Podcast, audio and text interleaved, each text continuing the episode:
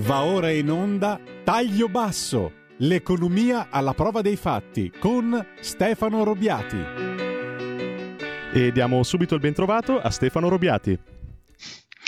Buongiorno cari ascoltatori di Radio Libertà, siamo qui per uh, parlare come al solito di um, economia, ma oggi la trasmissione avrà un taglio un po' diverso dal solito. Eh, toccheremo poca teoria, poca cronaca quotidiana, toccheremo la pelle, perlomeno la pelle del sottoscritto, perché eh, finalmente ieri ha ricevuto la uh, seconda bolletta, stavo aspettando quella, eh, quella della corrente elettrica l'avevo già mh, ricevuta, ho ricevuto anche quella del gas e posso fare il confronto tra uh, questo periodo, gennaio e febbraio di quest'anno e gennaio e febbraio del eh, 2020 e eh, non, dico, non, vi dico le eh, impressioni quando ho letto i, i, numeri, anche perché in un primo momento avevo avuto un, un abbaglio e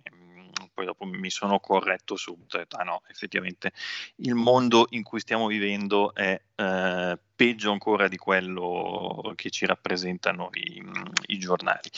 Eh, prima di passare a questi esempi pratici, vorrei commentarvi, ma è proprio un commento, eh, con anche lettura di qualche pezzo, due articoli che sono apparsi su Sole 24 Ore, ehm, in questo caso venerdì. Eh, questa mattina ho aperto il giornale, ho visto che ce ne sono altri, tutti dello stesso tenore, non, non, li ho ancora letti in modo approfondito. Quelli che vi vorrei commentare sono un articolo molto interessante che eh, ha questo titolo Energia sempre più cara, il gas sfiora 200 euro al megawattora ed è eh, scritto da eh, Sisi Bellomo. Il, eh, l'articolo insomma, parte iniziando a mh, mm, fare un po' la storia di quello che è stato il, l'andamento del mercato il giorno precedente, cioè il giovedì, e diceva che il giovedì aveva sfiorato i 200 euro per megawattora salvo poi attestarsi intorno ai 160 euro. E per la prima volta viene introdotto un concetto che io ho cercato di, di, anticipare, poi mi ero un po' corretto nelle puntate precedenti, eh, viene messo questa pulce ne, nell'orecchio, cioè che forse ci sono anche delle prese di beneficio, vale a dire che ci sono chiaramente sui mercati delle materie, eh, prima delle materie energetiche, i mercati delle cosiddette commodities, cioè dei beni, funzionano un po' anche come i mercati azionari, quindi anche qui ci sono delle ehm, operazioni con dei contratti, eh, con dei prezzi a termine, con l'uso anche in questo caso di derivati e quant'altro. Prese di beneficio vuol dire che se ehm, ci sono dei soggetti che hanno delle aspettative rialziste nei prezzi, oltre a esserci degli elementi oggettivi che magari rialzano i prezzi, magari c'è qualcuno che ci specula anche sopra e quel qualcuno che ci specula anche sopra aiuta a uh, far uh, realizzare queste aspettative, cioè un po' quelle aspettative autoavverantisi di cui abbiamo accennato qualche volta, vale a dire mi aspetto che aumenti il prezzo di un determinato bene, benissimo, incomincio a comprarlo per poi rivenderlo da qui a qualche tempo e quindi iniziando a comprarlo sostengo la domanda di quel determinato bene o prodotto, magari non ancora disponibile, ma me lo compro per un periodo da qui a due o tre mesi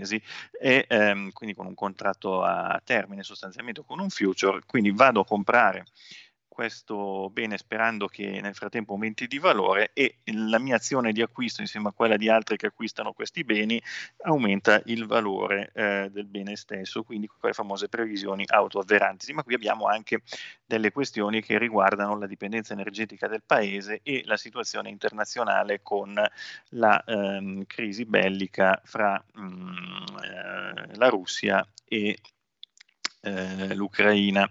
Non eh, prendo posizione particolare in questo momento a titolo personale eh, nei confronti delle, delle parti in, in conflitto. Eh, mi dispiace veramente per tutte le persone che ci stanno soffrendo sia da un lato che dall'altro. Quindi per me eh, i morti sono tutti uguali e non hanno diciamo, bandiere. Mm, chi non chi non deve morire chi li comanda perché si nasconde e riesce poi a, a, evitare questi problemi. Ma il problema qual è? Il problema è sempre quello del fatto che dalla Russia arriva parecchia roba, arriva parecchia roba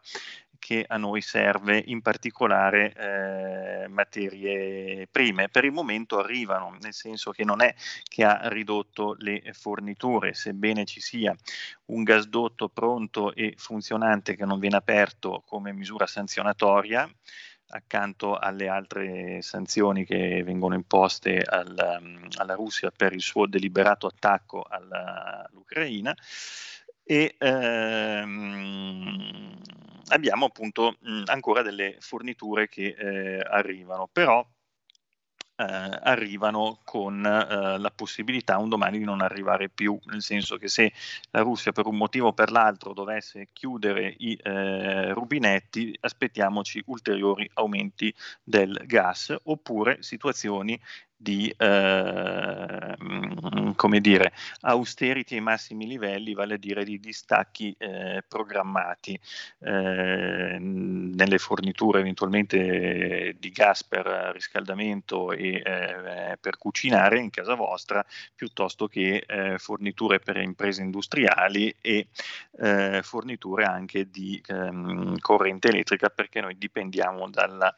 corrente prodotta tramite centrali termiche che sono alimentati da uh, questi combustibili qui. Eh, oltre al uh, discorso del gas c'è anche un eh, incremento del eh, prezzo del petrolio. Ve ne sarete accorti andando a fare eh, rifornimento alla vostra autovettura, sia che vada a gasolio sia che vada a benzina verde, la, ehm, il prezzo alla pompa è arrivato in certi casi a passare, nel caso del, dei serviti il, um, e non quindi i distributori self-service, a passare anche i 2 euro al uh, litro.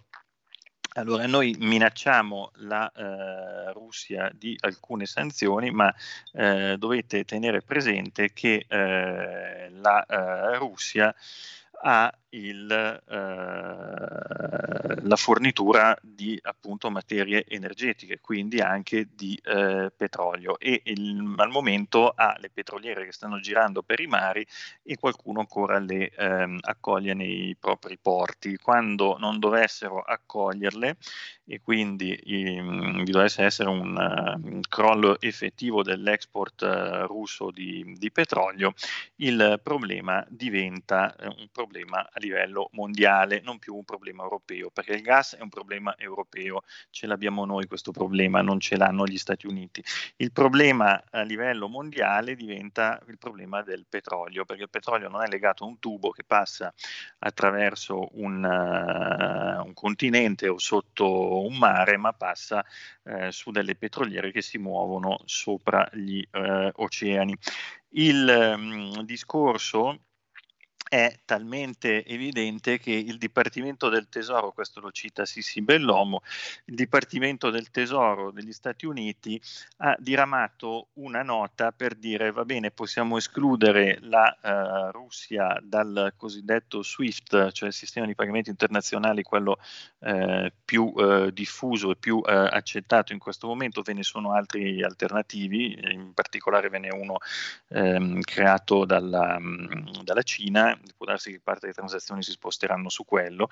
ma eh, il Dipartimento del Tesoro degli Stati Uniti una nota dice che il um, pagamento dei prodotti energetici alla Russia, c'è un virgolettato, può e deve continuare. Per evitare problemi le banche escluse dallo SWIFT eh, potranno essere eh, inoltrati i pagamenti di questi prodotti, quindi prodotti energetici, in particolare il petrolio che interessa anche gli Stati Uniti, attraverso istituzioni finanziarie non sanzionati di paesi terzi. Quindi trovata, eh, fatta la legge, trovato l'inganno. Li abbiamo esclusi dallo SWIFT per eh, una serie, li escludiamo, li escluderemo dallo SWIFT per una serie di questioni. Per quello che serve a noi li teniamo dentro, non tramite lo SWIFT, ma facendo un, una triangolazione su paesi non eh, sanzionati. Sono un po' come quegli embarghi che funzionano direttamente nei confronti eh, del paese in questione, poi c'è un, uh, un interposto, uno, qualcuno che si uh, mette um, a fare da, da tramite e uh, magari ci lucra anche sopra e che fa sì che queste questioni vengano completamente bypassate. Quindi capire anche poi l'effettività di certi tipi di, di sanzioni, quale potrà essere o meno.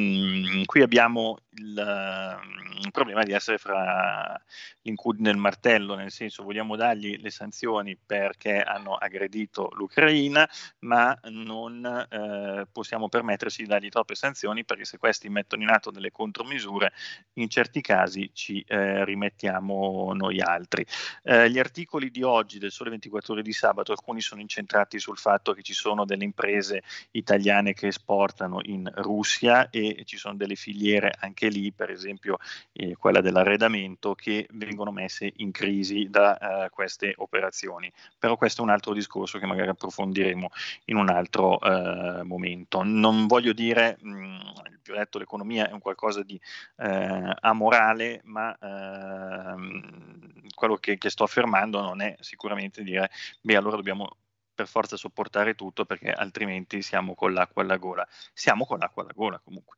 Eh, I governi europei di fronte all'emergenza hanno iniziato ad accantonare le aspirazioni verdi, quelle green, perché si sta parlando anche nel nostro paese di riaccendere le centrali sempre termiche a carbone. Eh, se non vado errato c'è quella, cosa che era, Tirreno Power o qualcosa del genere, a Vado Ligure che l'avevano chiusa ai tempi perché aveva creato dei problemi di natura ambientale e sanitaria alla popolazione che viveva lì vicino. Eh, non so se riapriranno quella o se ne apriranno altre c'è gente che è andata anche in galera per queste questioni e mm, vorrei capire cosa ne pensano adesso quando verranno riaperte eventualmente le centrali a um, carbone. E il uh, problema qual è? Che anche in questo caso la Russia è il, pro, uno dei maggiori fornitori di carbone al mondo, produce, esporta un quinto dell'export mondiale di carbone. Quindi cadiamo dalla padella nella brace, non vogliamo il gas, eh, o meglio, non ci daranno il gas, ci daranno il carbone, punto interrogativo. Eh, chi usa le centrali nucleari, quindi non stiamo parlando dell'Italia, sicuramente mh, mm, se non ha eh, combustibile nucleare proprio, sappiate che la Russia, questo l'ho imparato anch'io, eh, produce il 35% eh, dell'uranio arricchito usato nelle centrali nucleari, quindi pare che tutto arrivi da lì. Um, il eh, gas russo al momento arriva eh, in televisione eh, ieri o l'altro ieri era un telegiornale su una rete Mediaset venivano magnificate le scorte eh, di gas che l'Italia ha degli stoccaggi siamo bravissimi a stoccare il gas a comprarlo nei mesi estivi quando costa poco e poi a rivenderlo nei eh, mesi eh, invernali quando vi è maggiore eh, necessità eh, siamo bravissimi, tutto quello che vogliamo. Quello che mi chiedo è, eh, ma quando viene rivenduto nei mesi invernali come adesso che siamo in periodi in cui abbiamo necessità, viene rivenduto questo gas che è stoccato eh, da chi eh, sono riserve strategiche del governo piuttosto che eh, altri tipi di, eh, di, operatori che fanno queste cose qui, eh, benissimo, a che prezzo lo vendono? Verosimilmente lo stanno vendendo speculandoci un pochettino al prezzo a cui lo troviamo adesso, non stanno facendo un'operazione di calmieramento eh, particolare. Eh, il dubbio poi di utilizzo di queste scorte è riusciremo a ricostituirle poi nella stagione estiva? Sì, no, forse, chi lo sa. Eh, la Libia è un altro fornitore di gas, il 7% delle importazioni di gas dell'Italia arrivano dalla Libia. La Libia ha due governi, c'è da una parte il generale Haftar, dall'altra parte c'è quell'altro tizio di cui non mi ricordo il nome, eh, che è quello che dovrebbe essere quello ufficiale, non il, um, diciamo, il governo mh, autoproclamatosi e così via. E eh, il fatto che appunto non ci siano degli scontri fra questi due eh, soggetti eh, mette a rischio anche le forniture di gas dalla eh, Libia. L'altro articolo vi suggerisco di andare a guardarlo perché è molto interessante, se avete la possibilità di leggere il Sole 24 ore, questo è sul Sole di mm, eh, venerdì, è eh, a firma di Davide eh, Tabarelli, è molto molto eh, interessante perché in particolare chiude andando a dire eh, sul petrolio che il, eh, se dovessero bloccarsi le esportazioni di petrolio dalla Russia per un motivo o per l'altro, il prezzo schizzerebbe a 200 dollari al barile e la benzina negli USA eh, costerebbe 7 dollari al gallone. Oggi costa 4 dollari al gallone, cosa vi sto dicendo? Sto usando un sistema che non è quello metrico, quindi non ci capiamo nulla. 4 dollari al gallone vuol dire 1 euro al litro. Da noi sta già costando 2 euro al litro, se da 4 dovesse diventare 7 con la chiusura dei rubinetti del petrolio eh, russi,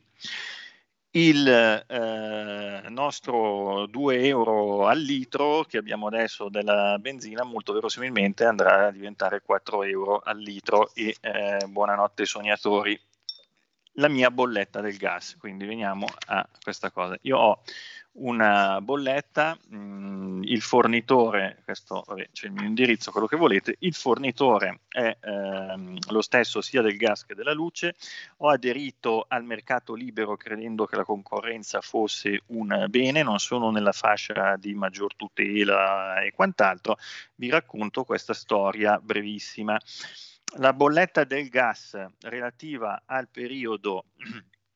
primo gennaio, 28 febbraio, scusatemi, del, del, gas, questa sì, relativa al periodo primo gennaio, 28 febbraio 2021, io ho pagato in quel periodo lì, abito in una casa monofamiliare, siamo in tre, io, mia moglie e mio figlio, ho pagato 575 euro e qualche spiccio per il periodo 1 gennaio 28 febbraio 2021. Sono basati su letture reali, qui abbiamo i contatori che ce li hanno sostituiti l'anno scorso e eh, ce li ha messi con eh, quelle teleletture anche per il gas, quindi non sono letture stimate, non c'è nessun conguaglio, niente.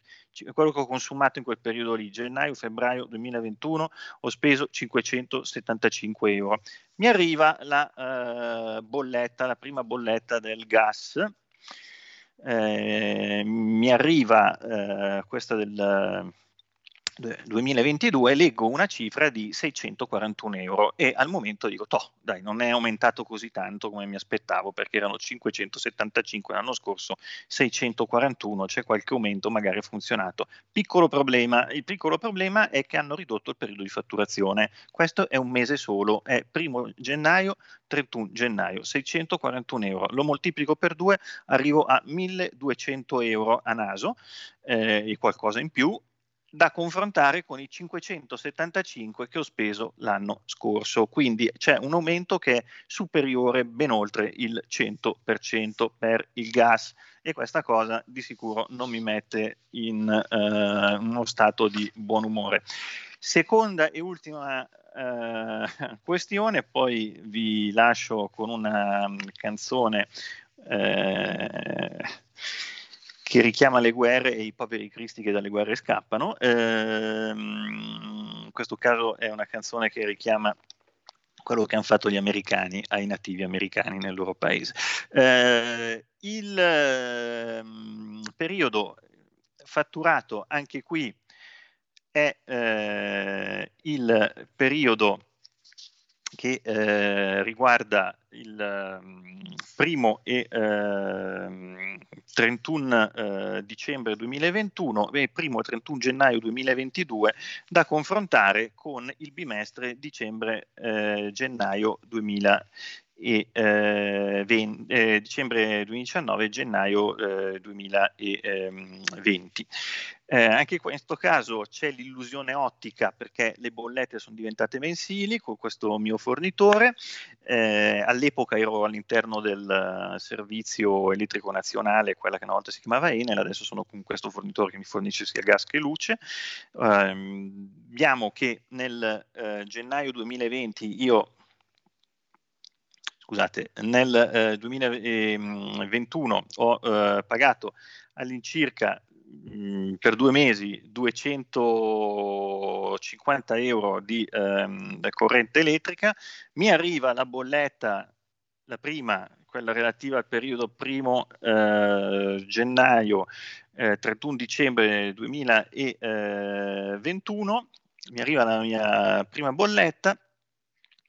e vedo 200 euro e dico, toh, ho anche risparmiato. No, perché appunto è solo quella di un mese. Ci aggiungo la bolletta di eh, gennaio, quindi questa era dicembre 2021, ci aggiungo gennaio 2022, 156 euro, praticamente ho speso 350 eh, euro invece di eh, 250 che era quello dell'anno scorso. E anche qui potete capire come io sia contento da un certo punto di vista e come abbiano funzionato benissimo tutti gli interventi di calmierazione che hanno eh, che ha messo in campo il eh, governo. Aspettiamoci per il futuro ulteriori eh, rincari. Eh, vi ringrazio per eh, avermi mm, ascoltato e oltre a augurarvi un buon fine settimana. Eh, vi do un suggerimento, eh, cercate di usare meno l'autovettura. Eh, se qualcuno dovesse tirare fuori dal cappello a cilindro l'uovo di Colombo per risolvere questa questione, provateci, ripristinate lo smart working, perlomeno non ci muoviamo con la macchina e non useremo carburante costosissimo che è diventato oro liquido. Buon fine settimana a tutti, grazie. Avete ascoltato Taglio Basso, l'economia alla prova dei fatti